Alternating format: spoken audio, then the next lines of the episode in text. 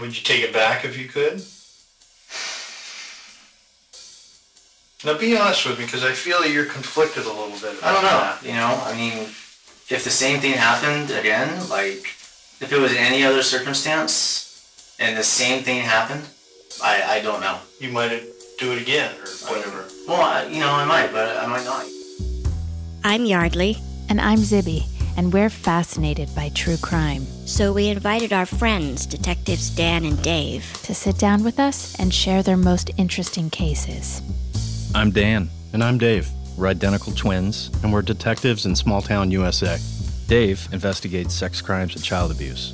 Dan investigates violent crimes, and together we've worked on hundreds of cases, including assaults, robberies, murders, burglaries, sex abuse, and child abuse. Names, locations, and certain details of these cases have been altered to protect the privacy of the victims and their families.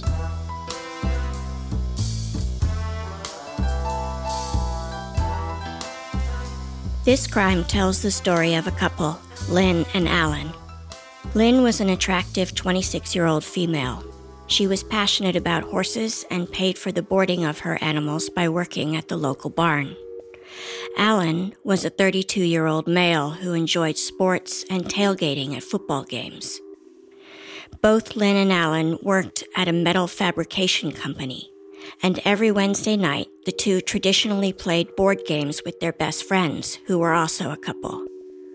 However, fairly early on during Lynn and Alan's relationship, signs of trouble began to surface, which led to them being on again, off again for a period of time, and ultimately to a final breakup in the fall of 2013. This time, Lynn moved out of their shared house. Afterward, a girlfriend of Lynn's described her as having a new optimism. She said her friend was bubbly and more talkative and expressed how happy she was to finally be free of the relationship. Alan, on the other hand, wasn't ready to let go so easily. His friend described him as being depressed and deeply desirous of a reconciliation. In the weeks and days leading up to the crime, Alan sent countless text messages to Lynn, pleading with her to spend time together. But she was unresponsive and unenthusiastic. Finally, three weeks after the breakup, Lynn agreed to meet up with him. According to his best friend, Alan saw this as an opportunity to win Lynn over and get back together with her. On the flip side, Lynn's girlfriend told her that she thought meeting up with Alan was a bad idea, and over Facebook Messenger offered to hang out with her that night instead. 4:15 p.m. On the same day Alan and Lynn were slated to meet for dinner, Alan purchases flowers, scarves, candles, and a card at Walmart. 7:15 p.m. Alan and Lynn eat dinner at a local restaurant which Alan chose. Lynn paid the bill.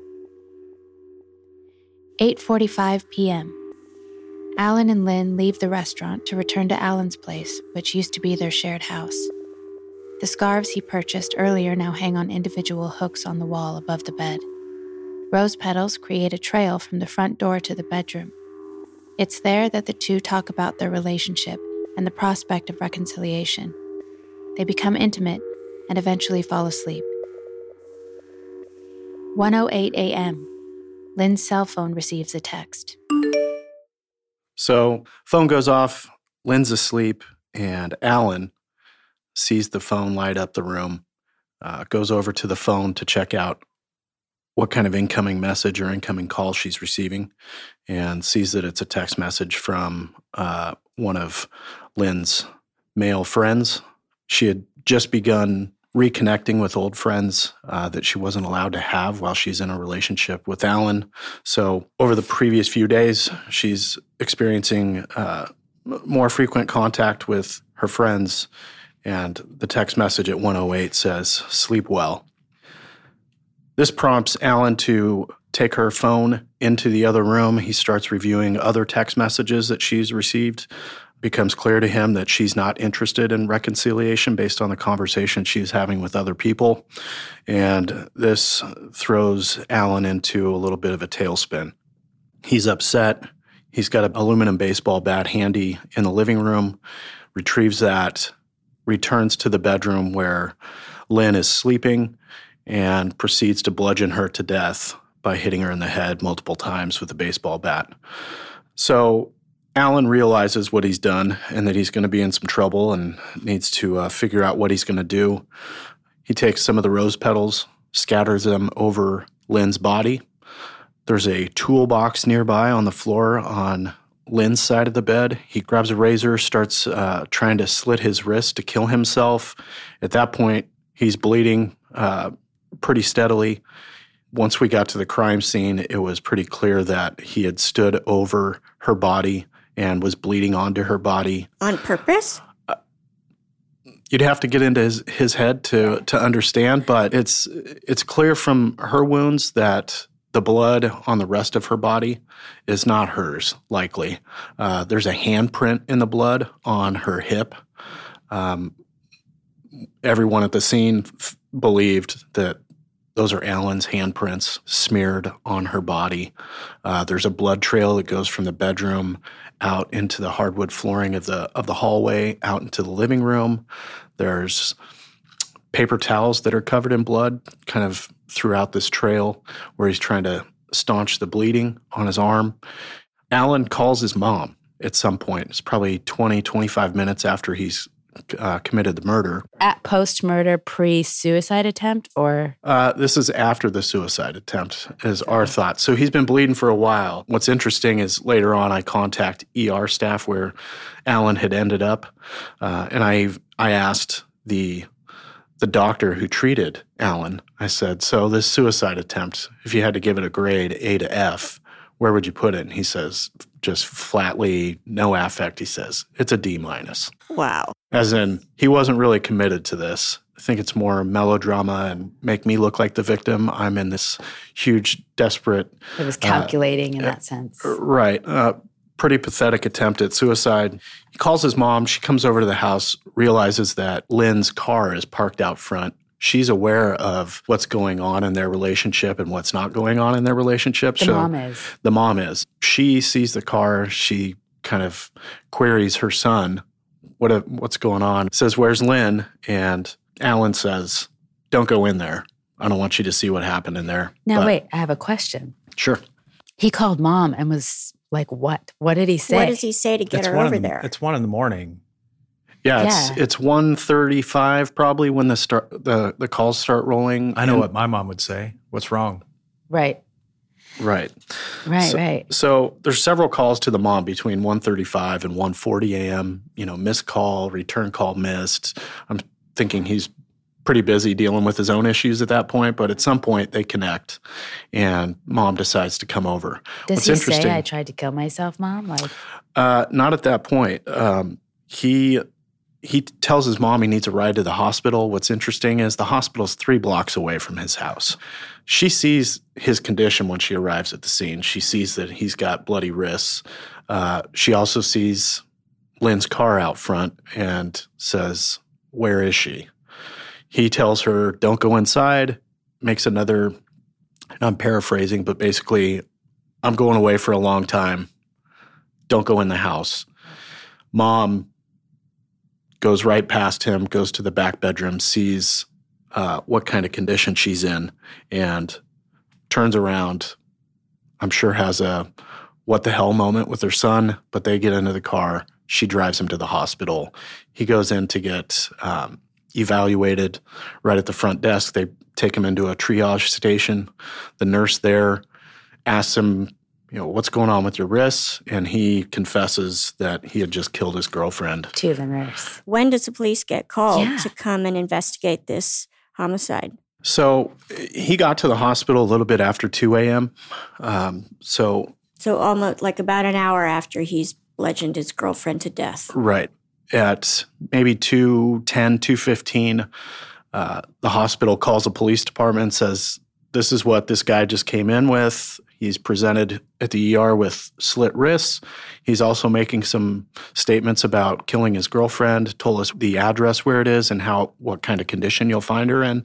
But so why didn't mom see Lynn's condition and call the police and call herself. the police? Didn't she know Lynn was dead? And also, if she didn't, clearly Lynn's not okay, so that's strange to me. Mom's still at the hospital with her son there. And uh, when, so two things happened simultaneously. We sent an officer to the hospital to deal with Alan.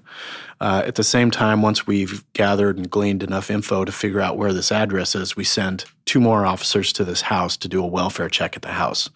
So our officer at the hospital is speaking to Alan and his mother and trying to get more info. Uh, at that time, the mother denies going inside the house. She says she didn't see anything inside the house. She just knows that her son has slit wrists and she needed to get him to the hospital. So, So she's protecting. she's protecting, she's trying to cover for him. Um, later on, she comes off that story and she says, Okay, yeah, I was inside. I checked her out. Um, she had initially said, Oh, yeah, you know, she's alive as far as I know. But it's pretty clear by, you know, by the time that I got to the scene, it's pretty obvious what condition this young lady is in and that she had suffered a pretty violent uh, death. And so we're dealing with mom who's covering for son. We're dealing with son who's got his own issues with his bloody wrists. Um, the D minus His effort. D minus, yeah. Right. Once our officers get out to the house, uh, they see rose petals that are tracked all the way out to the the walkway up to the the porch. They look into the window, uh, see that there's blood and rose petals on the hardwood floor in the living room, and they lead back to this area to a back hallway.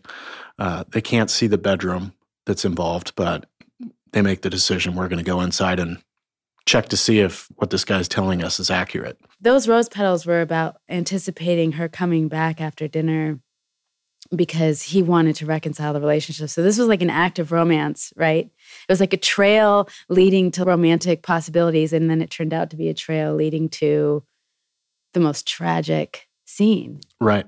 And Right. what te- what do you what can you tell us about the scarves? I know in the report it says he bought rose petal scarves. Candles are obvious. What's the scarves? So I think they're just decorative, thinking I'll kind of class it up, class the bedroom So up. he's got like no bed frame. He's got like the college. Oh, is this like a mattress on the floor? Yeah. box spring, on the box spring, and mattress. He buys, you know, the little curtain hooks. Four of those. He bought four scarves. Uh, is my recollection. He ties the scarves up on each of these hooks that are kind of in a little uh, diagonal or a triangle type. Above the bed? Evenly spaced. Oh. Do you Yeah. think that explains the toolbox in the bedroom? Because I find that's a very odd detail. I don't personally keep a toolbox in my bedroom. Well, I think that if I was trying to make it as as um, clean and and classy as he was attempting to do, that maybe the toolbox leaves the bedroom or gets put away in a in a closet. yeah. Uh, I'm not I sure see. this guy is the caliber of person to have that kind of depth. What was your impression of Alan? Uh, I was thoroughly unimpressed with the man. So they they follow this trail of blood and rose petals back to this bedroom, and uh, even after I got there, it was easy to see from 20 feet away down the hallway what we were going to encounter. So our officers went in there, checked on her um, condition. It's clear she's deceased. Uh, even had medics come in to see if there's anything they can do. Um, typically, when medics feel like there's a, a possibility, they'll transport. Um, when it's clear that somebody is beyond help, they just walk back out. And that, and at that point, it's a crime scene, and and we own it. We lock it down, control all access, and that's the point when the watch commander or the sergeant who who was actually on that welfare check who went to the house, he calls my sergeant, who's a detective, and says, We're going to need you guys to come in. We got a murder.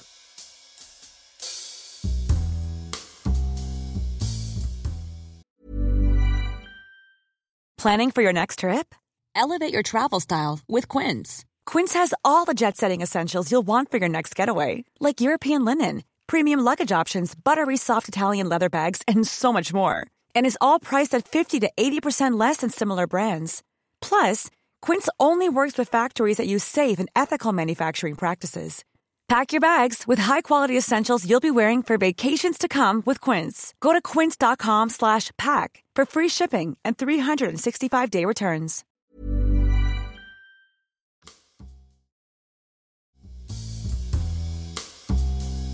So my phone goes off at, I don't know, 2.45, 3 o'clock in the morning.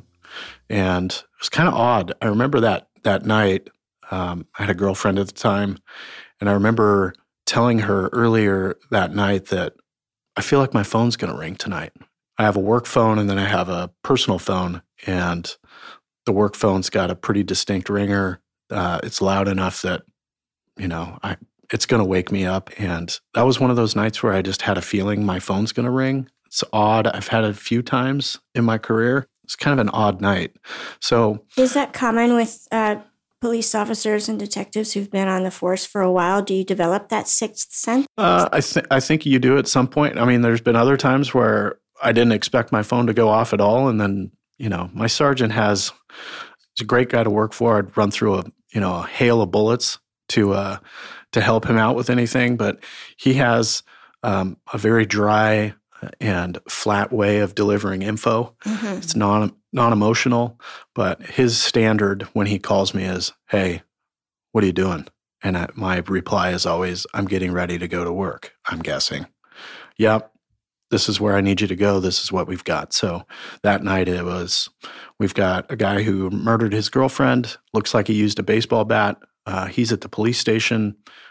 Need you to go to the police station and we'll start coordinating what we're going to do. So my my job that night was to go out to the scene, take a real quick look at the scene to see what we're dealing with, go back to the police station and start writing a search warrant. So we write a search warrant for the residents for cell phones because we want to see what kind of communications are going on. See, I would have thought my layman brain would have been like, well, there's obviously a crime that's been committed. Like, who needs a search warrant? You this is everything's in the hands of the law now. Why do you have to get a search warrant for something like that? Suspect has a, a expectation of privacy. Uh, that's his residence. So even uh, if he's a killer, even killers have rights. We're all sworn to uphold the Constitution, so we're not, you know, we want to do everything by the book, do it right, have a judge bless it. That way, when we go in, we know that we are covered we've covered all of our bases and we're doing it the right way. And you know, in this situation, they've uh, patrol officers who first respond after hearing what Alan has to say at the hospital, they have a responsibility to go in and check to make sure that if someone's injured inside that that we can get them care or you know obviously the other end of that is she's deceased and everybody backs out. And how long does a search warrant take to get? Because in the movies it takes a long time and everyone's under pressure and like the lead guy's frustrated that the judge won't do it you know what i mean? Right so there's two pieces to that. You've got to get a um, typically the district attorney's office will have an on-call attorney who's ready who's on the hom- they call it the homicide pager. So if we have a homicide we page them and they get in contact with us so we get them on board really quickly because i know that any legal process like a search warrant affidavit i have to get that blessed by the district attorney's office. They're the lawyers, they're the, the smart people in this process. So we get that blessed by them before I can go to a judge's house in the middle of the night and have the judge sign it. So in this case, uh, I get called in at 3 a.m the search warrant's finally signed at 7:30 a.m. Mm-hmm. Wow! And in the meantime, no one's in the house anymore. Like once you figure out what the deal is, everyone has to leave and not touch anything. Right. We've got the body's uh, still there and everything. Yeah, we'll have a patrol officer there securing the scene. The rest of us are kind of doing, not to say busy work, but trying to get all of our other ducks in a row. So when it's time to go to the house and, and begin the search, that we're all on the same page, that we all can focus on that task rather than kind of trying to do other other things that are maybe less important than gathering our evidence. Uh, at the same time, we're also trying to contact next of kin, track them down because we've got to deliver a death notification, which is one of the worst things. And one of the worst things in in our career is telling somebody that their loved one died. It's it's horrible. I hate doing it. And it's, do you disclose the the way, like in this case? I don't know. I don't know that you were the one that gave I'm not the one who gave the death notification in this case. Uh, the detective who did is squared away. Try to be as compassionate and thoughtful as you can. And direct. And direct. You don't say they are gone. You don't say they passed away. You say they are dead. Because a lot of times people, I've, I've seen another officer do a death notification where they said um, they passed. And the person's looking at them kind of confused, like, what do you mean they passed? You know, they've passed, they're gone. Well, where'd they go? Hey, buddy, just tell them what's going on because now their their wheels are turning and it, this is going to be torturous. And in the long run, people actually appreciate you being direct. Of course, like if you can withstand your own discomfort enough to give somebody the courtesy, but that's not an easy thing. That's not a natural. It's horrible. Yeah. And are you allowed to say they were murdered? we try to control as much info up front as possible. Uh, we're certainly not going to be trying to conceal anything, but we'll let them know that it was what we believe has happened. But we don't give out a whole lot of specifics. We let them know that they're going to be one of the first people to receive info as we gather it. Uh, try to be compassionate and considerate of what the victim's family is going through. So we want them to feel like we are advocating for them and that we're on their side. But it's tough. It, there's there's times where you can't tell them everything. One part of you feels bad about it because you feel like you're um, keeping info that this family so desperately wants, but the other time you're trying to protect the integrity of an investigation. That way, leaks don't come out that details that only the suspect would know. Uh, you don't want those to be released. Do you ultimately, when the case is adjudicated or it has come to its close, do families come back to you and say, I want all the details? They do. Uh, they do. Um, you know, I work sex crimes and child abuse. That's kind of my main focus, but certainly in a small department like we have, there are times where Dan and I would get called in and, and we all work the murder together. You know, it's a nine, 10 person team going to tackle all the tasks that we have to do. Uh, so there's times where in child sex abuse investigations where we get the child interviewed, I let the family know my standard voice track is I'll tell you as much or as little information about what your child endured as you want to know. So I leave it up to them. You know, I don't want to shock someone. I don't want Because you can't unhear those. you can't Mm. unring the bell. Sure. So there's times where parents like tell me everything. There's other times where parents will cut you off. That's that's enough. I don't need to know anymore. There's other times where they're like, "No, I trust you. Just go get him." So this is a case where, uh, in the end, after this this case went to trial, so the family was present for the whole, the entirety of the trial. And one of the other issues we deal with now, especially with social media, is if you give, you know, you may pick a family member to inform of these things, but a lot of times there's other close family in the periphery or, you know, within earshot and they can hear this information. And even though you warn these people, please do not go to social media and talk about what we're talking about. I'm trying I'm trying to keep you informed first thing they do is they go straight to social media and they start talking about what we just told them keep to yourself and that that can harm your entire. it's it's absolutely the most frustrating thing to deal with Now, my question is if he's confessed to this crime, does he confess to you when you question him? And if so, I'm assuming it went to trial because ultimately he pleaded not guilty. Is that so? He pled not guilty and tried a a defense that's commonly referred to as extreme emotional disturbance. Basically, claiming that what he encountered when he saw this text message and reviewed the contents of her phone, that it drove him into this crime of passion. I couldn't control myself, and any other reasonable person under those circumstances would have committed the same act that he did. So he does confess to one of our salty old veteran cops who's since retired. Uh, one of the best. If you watch this guy interview, he's just calm. Nothing ever shakes him. He's just one of those guys where if I could watch 20 of his interviews just to practice, I'd say, give me 20 of, of Don's interviews and I'll, I'll learn. yeah whenever i get a chance to listen to don i'm on the edge of my seat and i listen to every word he says And we actually have audio of that interview between Don and Alan. And then Don was kind enough to come down and talk to us about that interview.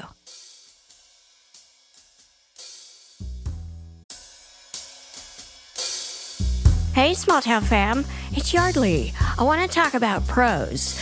Prose is the custom hair and skin beauty brand where you get on their website, answer a bunch of questions about where you live and how old you are what kind of hair you have, what kind of hair you want to have.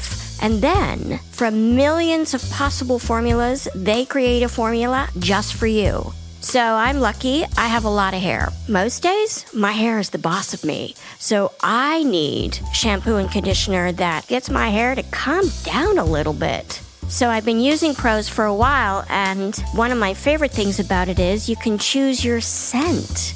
They have a review and refine tool which learns from my feedback and then adjusts the formula. Also, Prose is a certified B Corp. It's cruelty free and it's the first and only carbon neutral custom beauty brand. So it's not only better for you, it's better for the planet. So, small town fam, Prose is so confident that you'll bring out your best hair and skin that they're offering an exclusive trial of 50% off your first subscription order at prose.com slash town.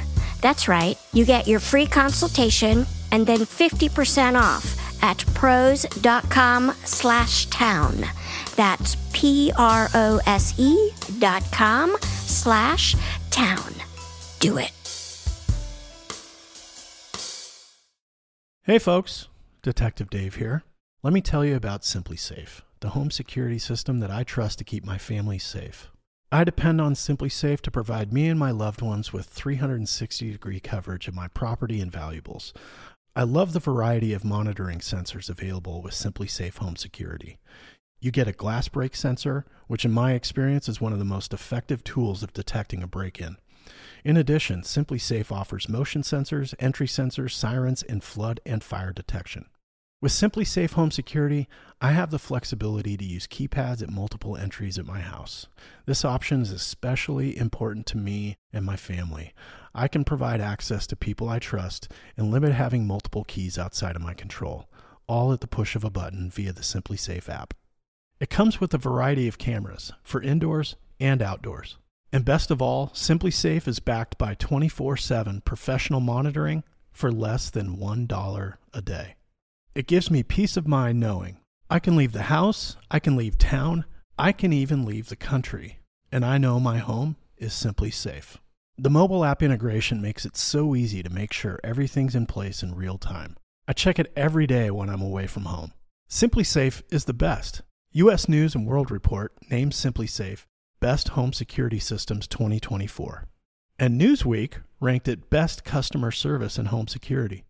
With SimpliSafe, there are no contracts. And if you're not happy with the service or the product, they have a 60 day money back guarantee. SimpliSafe has given me and many of our listeners real peace of mind. We want you to have it too.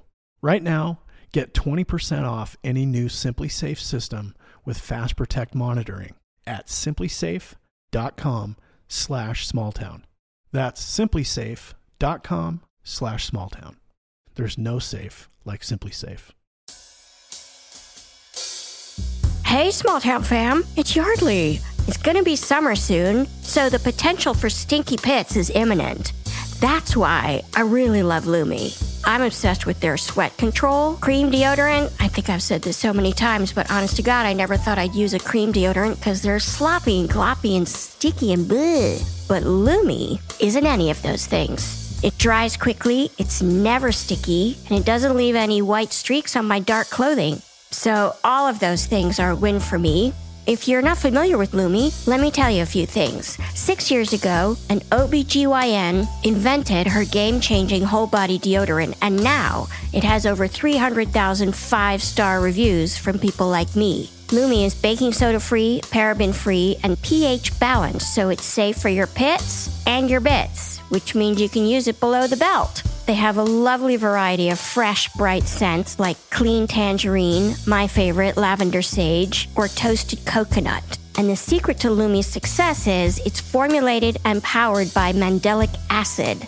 That's how it stops odor before it starts. So, small town fam, Lume starter pack is perfect for new customers. It comes with a solid stick deodorant, cream tube deodorant, my fave, and two free products of your choice like mini body wash or deodorant wipes and free shipping. And on top of that, as a special offer for listeners, new customers get 15% off all Lume products with our exclusive code, which is small town. And if you combine the 15% off with the already discounted starter pack, that equals over 40% off the starter pack. So use code SMALLTOWN for 15% off your first purchase at lumedeodorant.com. That's code SMALLTOWN at L U M E deodorant.com. Do it.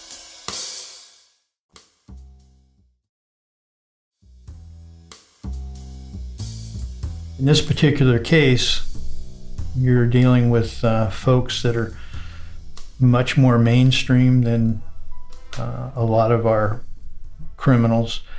Uh, this guy had a job, uh, had a place to stay, was fairly articulate.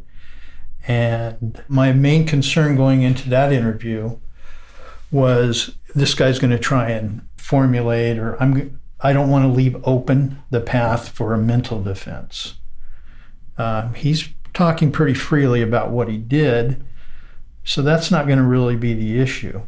Um, what's going to be the issue is if I leave a path for a defense attorney to conjure up a mental defense down the road. So I'm looking forward to the trial already and figuring what I need to do to to show that he isn't crazy.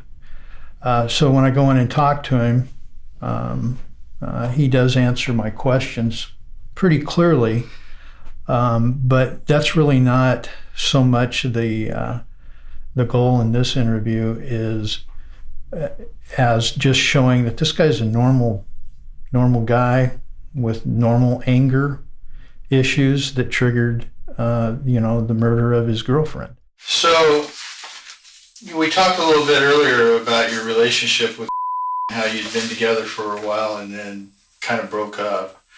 Was tonight some type of, or I guess it would be last night, you know, uh, a get back together type date, or how was it that she? It seemed like it was going that way.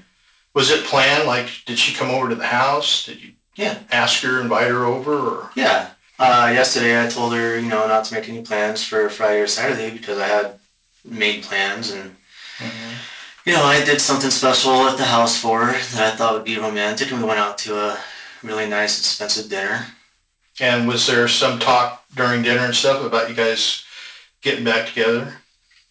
I mean, I, I guess there was talk about it being a date for sure. Uh-huh. Um, and, you know, the whole night just kind of seemed that way and just kind of seemed that way. And we ended up, after talking for a little bit, you know, we ended up having sex and falling asleep. And then I woke up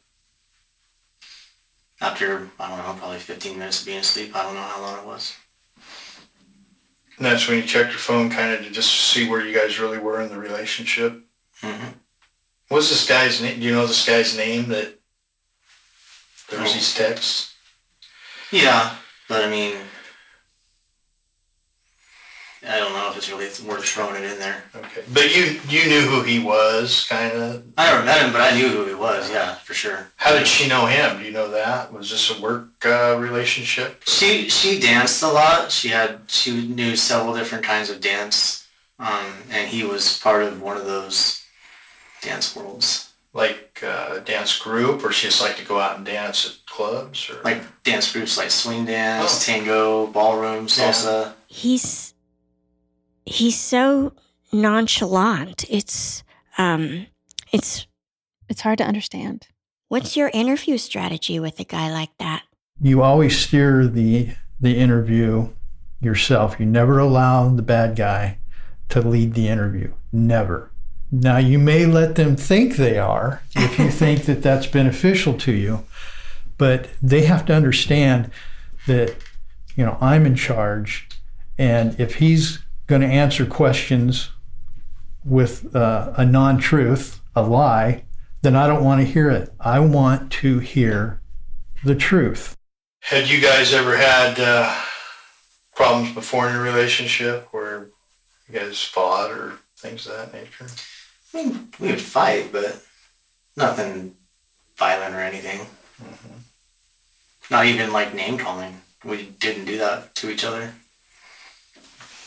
So, had you ever caught her in maybe other relationship involvements before? I mean, I, I guess my question is why was it such a dramatic response by you last night? I don't know.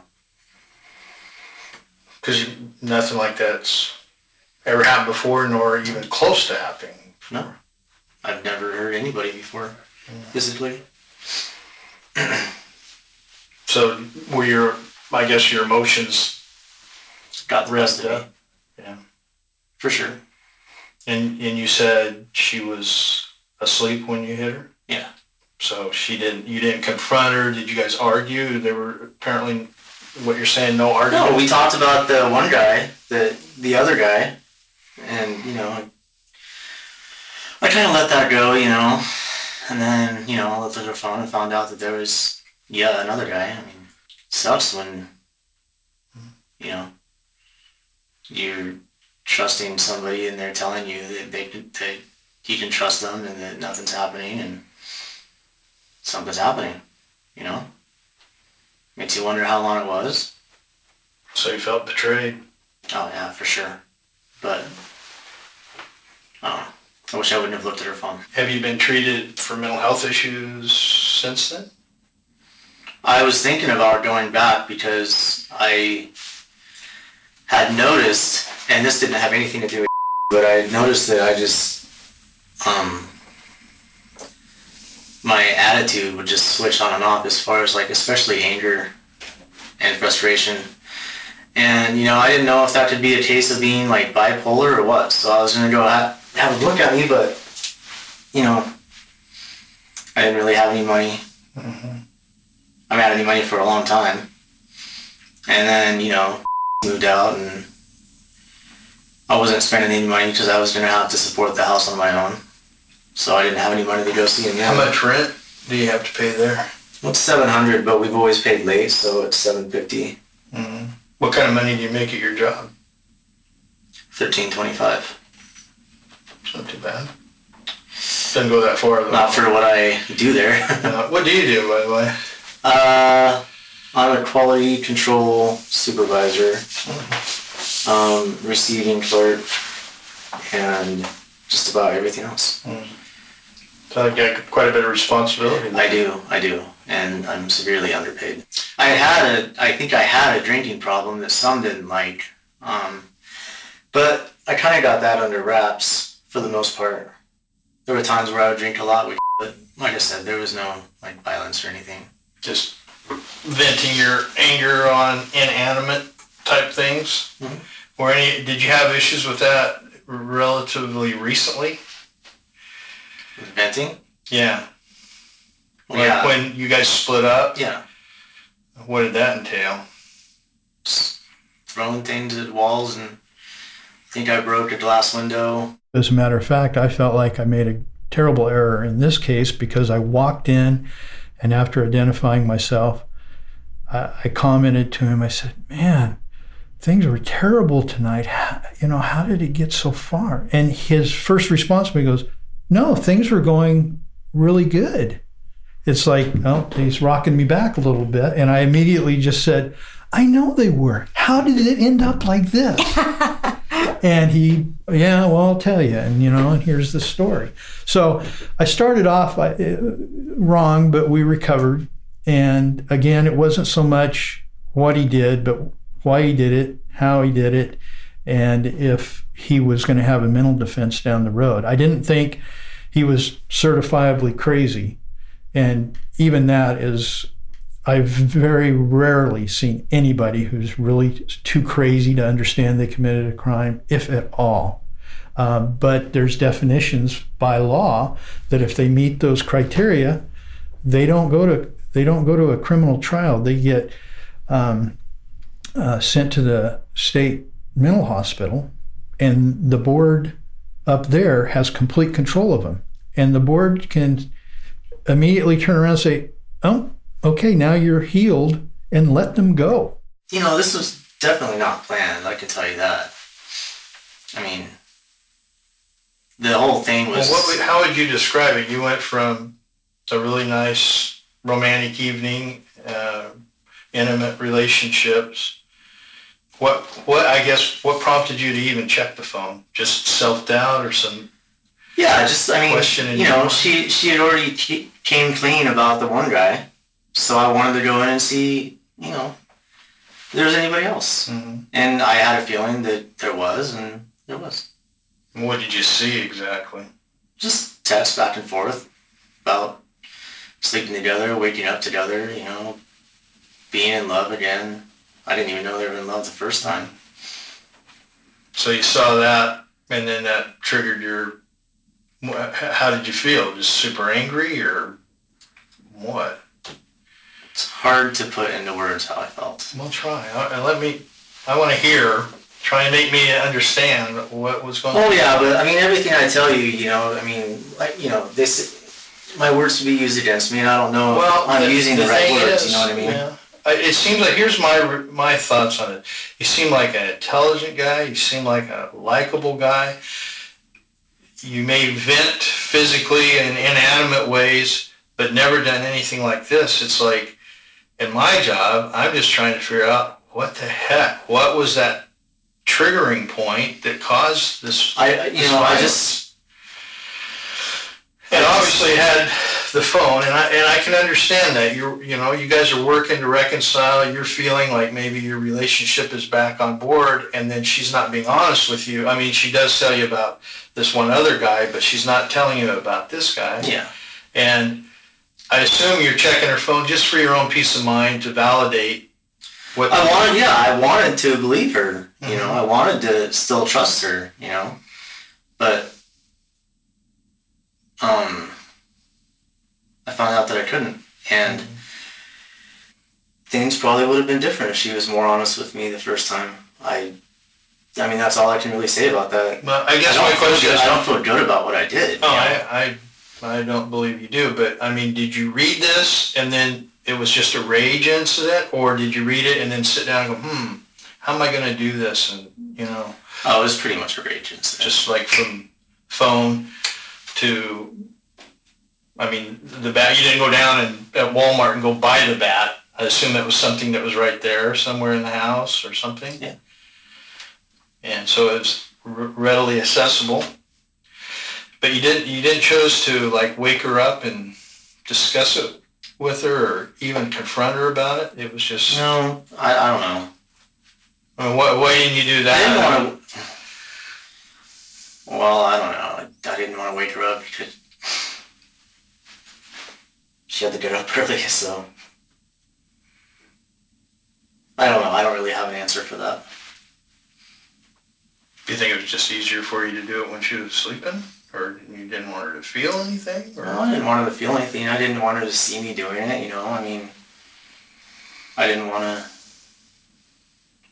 We fell asleep on good terms. hmm I didn't want her to picture me as a monster. If there, you know, is an afterlife, and she has to picture that. I don't really want her to see me that way.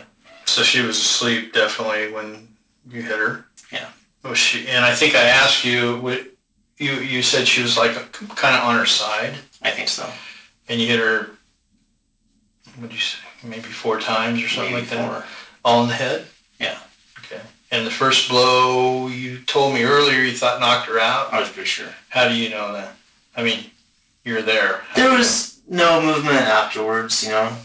I mean, usually if it doesn't knock you out, you're going to be surprised and wake up. know? Mhm. Where did that blow hit her? I don't know. It was dark. Uh, so other than the head, you don't know what side it I'm was. pretty sure I only hit her in the head, but I'm pretty sure it was all in one side. One side of her head. Yeah. Which side would that be, Dan? The right. The right side. I'm pretty sure. And that's based on her position, uh, the way she's laying on the bed. hmm So are you saying she would be laying on her left side with the right side of her head up? Yeah. Shortly after that happened, what did you do then? My. Right, right after that. hmm So your intentions were all along you were going to die too. Well, I mean, yeah, I didn't want to have to I mean, I don't want. I didn't want to have to go to prison. Mhm. So after you cut your wrists, how, by the way, how did you cut them? What with? You know, Uh, razor blade. and was that readily available there, or you didn't have to drive to Walmart to buy that? I assume. Yeah, I I, would, I hung up some. I hung some hooks up in my room, and I had the toolbox right there, and uh, it was just right there. and It was just somehow convenient. So how soon after uh, you killed her did you cut your wrist? Estimate. A couple minutes. In the same room, or did you go in another room? Yeah, Same same room. I walked around the house a little bit, letting them drip. And then at one point, did you call your parents? Yeah, I had them come pick me up and take me to the hospital. Um, and my plan all along was to call the police. As soon as I got there, I asked for a police officer. Mhm. Did you tell your parents what you did? When I called my mom, I told her to, you know, come and get me. Basically, I called her because you know the house is really close to the hospital. I could have just walked. Yeah, right. Um, I called her because I wanted her to take my dog to make sure that she was taken care of.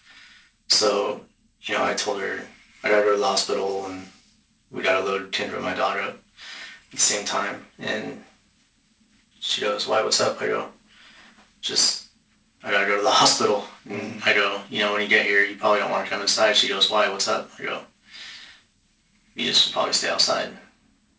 Or I told her I did something bad, actually. Okay. Um, and then she, you know, she came up to the door and she saw blood, which was all my blood. Mm. And she car was there. She kept asking where was, and I kept trying to stop her from going into the bedroom, but she did. Oh, she did. Yeah, and she saw her. And then what did she say to you? I don't remember. She was just like, "What the hell did you do?"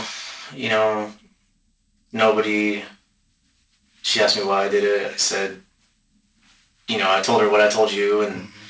she's like, doesn't mean like anybody deserves to die, and like, yeah, I know, but too late now.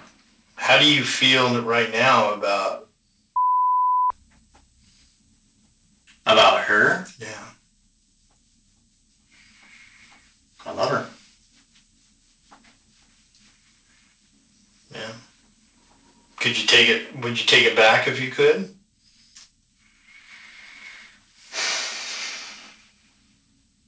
Now, be honest with me, because I feel that you're conflicted a little bit. I don't know. about You know, I mean, if the same thing happened again, like, if it was any other circumstance, and the same thing happened, I I don't know. You might have. You might do it again or I mean, whatever. Well, I, you know, I might, but I might not. It's striking how aware he is of what he did and that he's sort of holding on to his decision. It's a there's a righteousness to it. Right. And a complete lack of remorse is really says a lot about his character, I think. Like he's still mad that he discovered that text message. It feels in a way like this whole interview, it feels like he's still taking it personally, almost as if she's still around. Yeah. Was this a big guy? I mean, he's an average looking male. hmm Five seven, hundred fifty pounds. He's not uh, he's not overly clean cut, but he's not dirty. And what about Lynn? She is outgoing and ambitious and very. Uh, she's doing all sorts of things. She's got the horse that she's taking care of. She's got the job at the stable where the horse is. Um, very involved with her family. Um, after meeting her family during this case, they are extraordinary people. Uh, her dad is um, one of those gentle souls that uh, I can't imagine ever seeing him upset. Like he just takes information in stride. And of course, this is a devastating situation, but the family handled everything with class. Uh, her mother, I still am in contact with. She's an amazing woman. And um, Oh, that kills me. it's just a great, great family, nice. I hate to say normal people, but these are normal people. There's a lot of times in our world where we're not dealing, we're dealing with the fringes of society, not just regular people that you would pass in a supermarket. It's not always that our our victims or the or their families are sympathetic. This is one of those cases where they, they absolutely are, and I, you know that may sound horrible, but it's true. You know, You mean where we would be sympathetic towards them because they're Yes, just lovely, upstanding folks. You deal deal with a lot of drug addicts and people, people who have victimized others in the past as well, and now they're victimized, and you know, uh, we still work the case the same way. sure. uh, with fervor and diligence. Um, but it's, you know, I, I'm struck by after this homicide, I, I talked to Dave and said, you know, like, what, what was it like standing there? I mean, I know, I know the feelings that I get because I've seen the pictures and I know how I felt. And I remember him telling me how he felt. Which is what, you guys? Just sad. Yeah. You know, there's I've been to death scenes before where um, you just, you know, at some point in your career when you see seen enough dead bodies, uh, either natural causes or getting hit by a car or a car wreck, or you know, traumatic deaths like this one, uh, you kind of go through a range of emotions. But at some point, it's you're looking down and it's a job, and you just got to deal with it. There's other situations. Um, like this one where you're looking down, you just feel sad. Like, Mm. what the hell? Come on, dude. Like you just threw a temper tantrum and just destroyed it, you know, a dozen lives in the process because he was upset about something because he didn't get his way. She couldn't defend herself verbally. She just, it was a cowardly act. Right. He ambushed her. And now I think about it, and I'm, it pisses me off. Sure. It's like deal with some adversity, learn how to work through your feelings, but picking up a baseball bat and hitting somebody while they're asleep, that's such a cowardly act. What what is his deal? You know, does he have mental illness? Was he on drugs? I don't want any anyone to feel like this guy just went crazy one night and, and had a baseball bat. I the best way to describe it is he had a temper tantrum because he didn't get his way. The way I, you know, and I, from an outsider's view, I mean, I've got inside information because of my profession, but I wasn't involved in this investigation. And I just look at it from uh, my angle is I think he realized that she was the best thing that was ever going to happen to him. And the fact that she was leaving, it was just too much for him.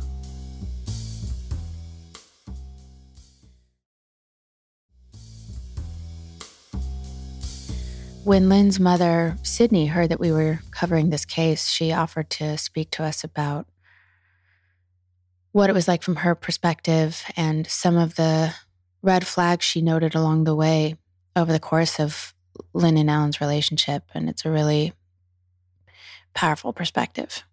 Yeah.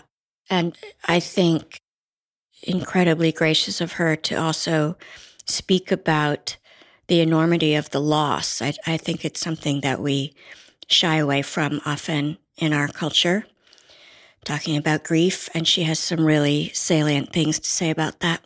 Right.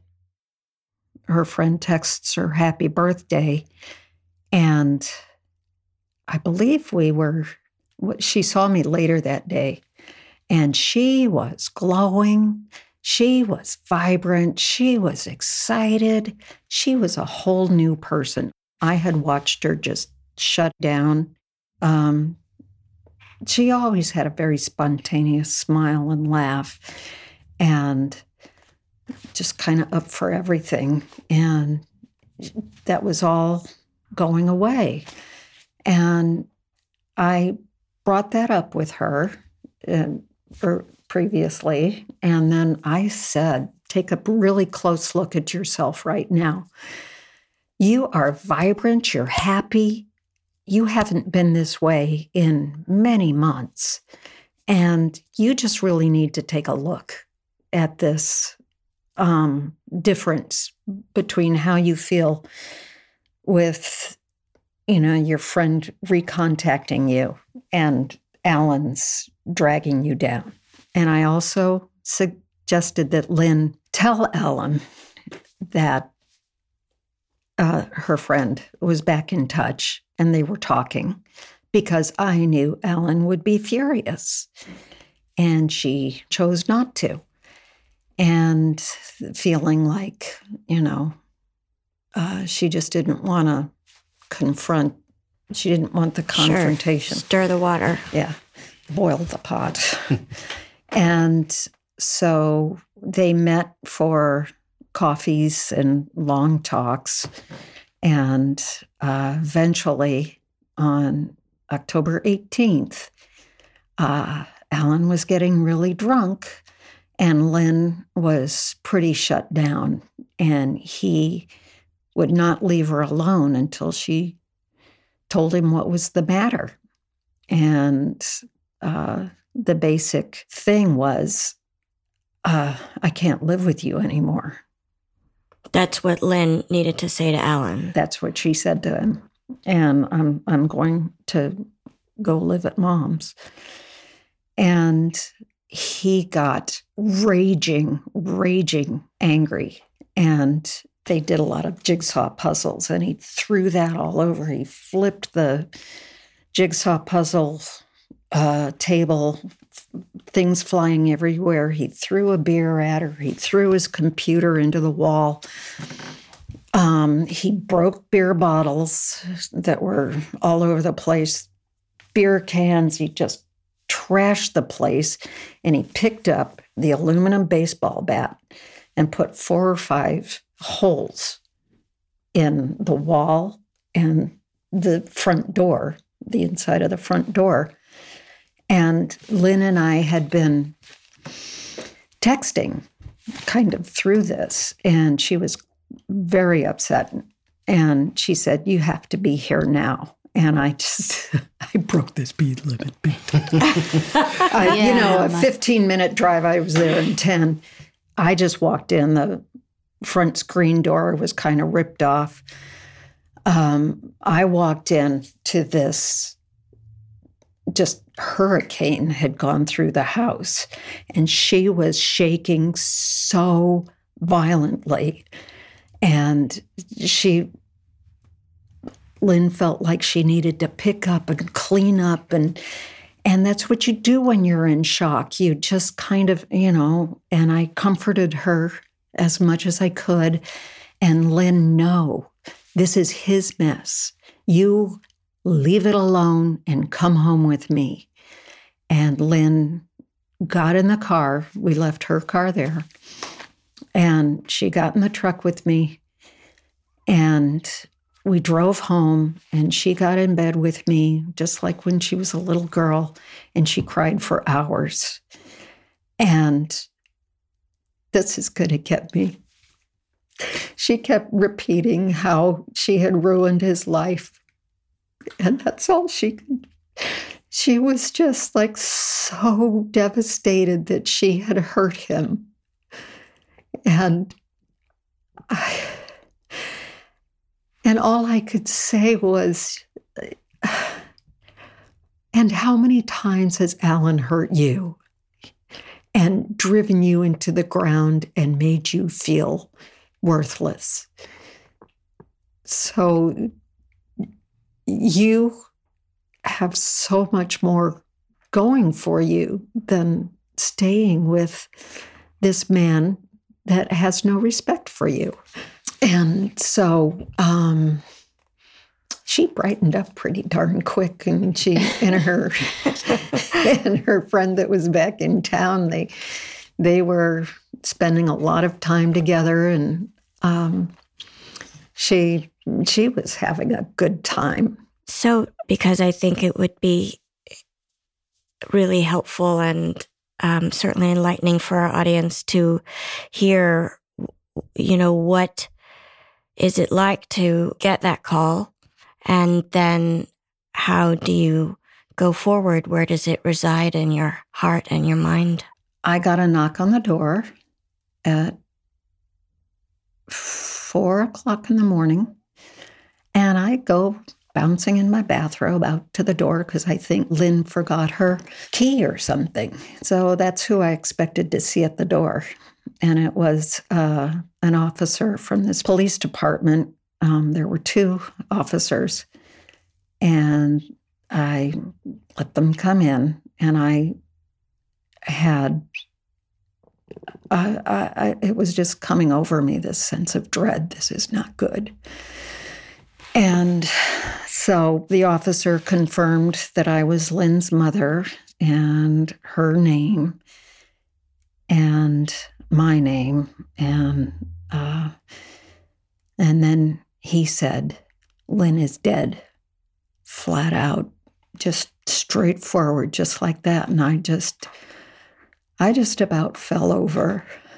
And um I said so you don't cushion it in any way and he said no we can't have any doubt um, if we say she passed or she's gone, then people want to ask, what did she pass? Where did she go?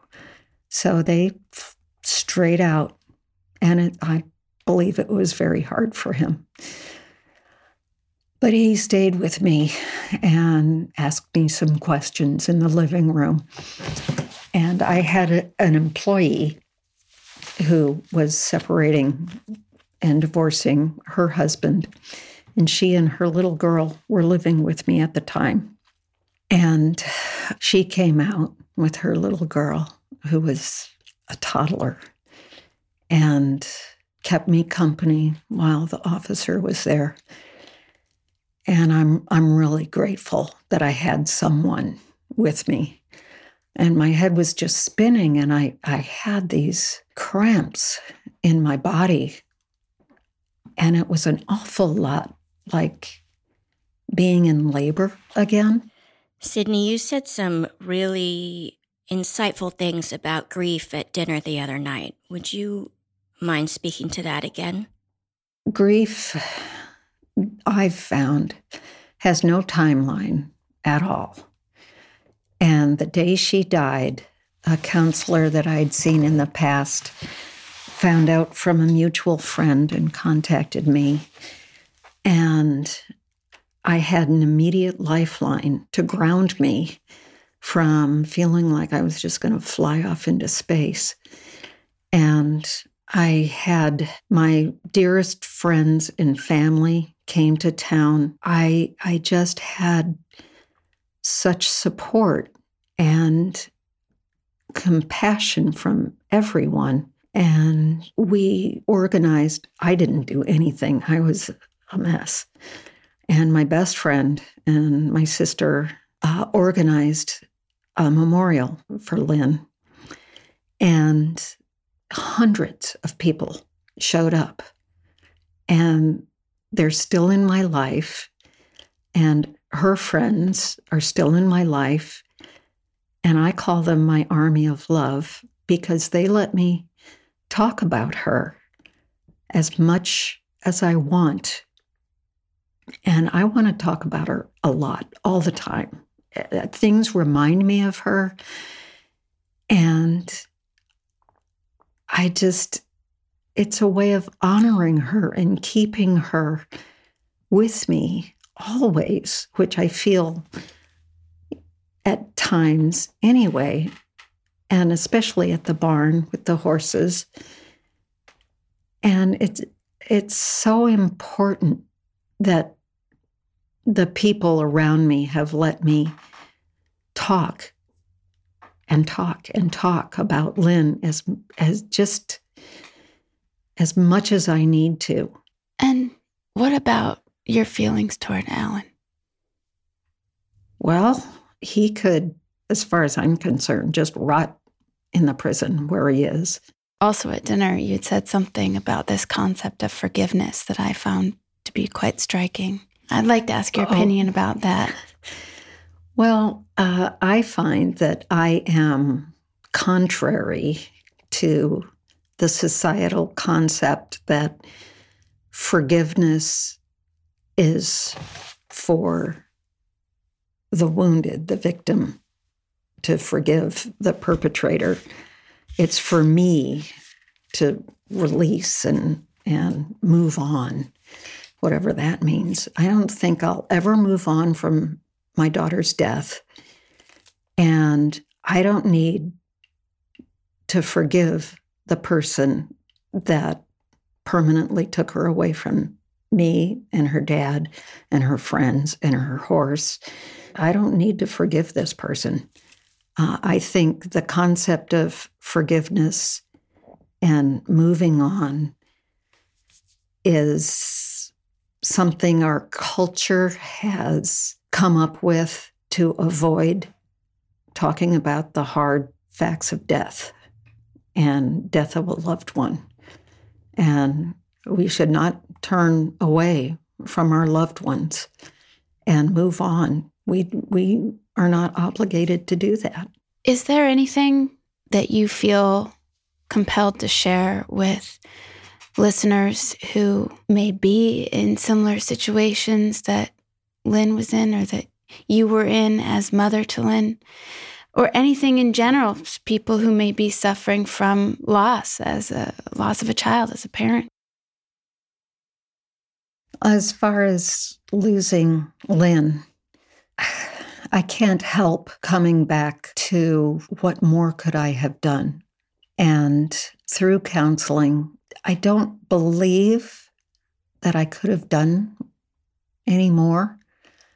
If she had told me that she was meeting Alan for dinner, of course, that would have changed everything. And of course, Lynn didn't because she felt she could handle it. She didn't want to hear mom. And there were red flags and I felt that it was so important to be honest with Lynn through the process and still be supportive so that she didn't feel she had to choose between me and Alan. The grief, um, back to the grief, um, which never goes away. There are good days, um, more good days than bad days, but the grief never goes away. Lynn should be turning 30 this year. And that's such a milestone. And yet she's not going to be here for it. And I had already heard um, in domestic, intimate partner relationships that the leaving is the most dangerous time. And I think about that, and that's where I kind of dwell on what more could I have done. She had such an impact for such a young woman. I, I am in awe of my daughter.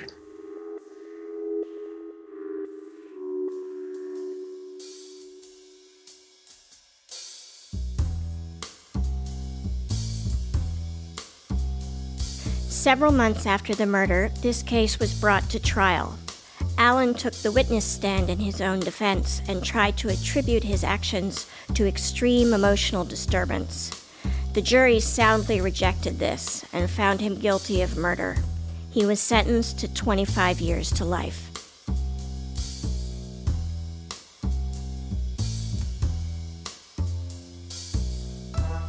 Small Town Dicks is produced by Zibby Allen and Yeardley Smith for Paperclip Limited, with editing from Logan Heftel Billy Florio, Yeardley, and Zibby. Music for the show was composed by John Forrest. If you like what you hear, please subscribe to us on iTunes, Stitcher, Google Play, or wherever else you like to listen to your podcasts. And follow us on Facebook, Instagram, and Twitter at Smalltown Dicks. Also, visit our website, smalltowndicks.com, for more information and to leave questions and comments for the team.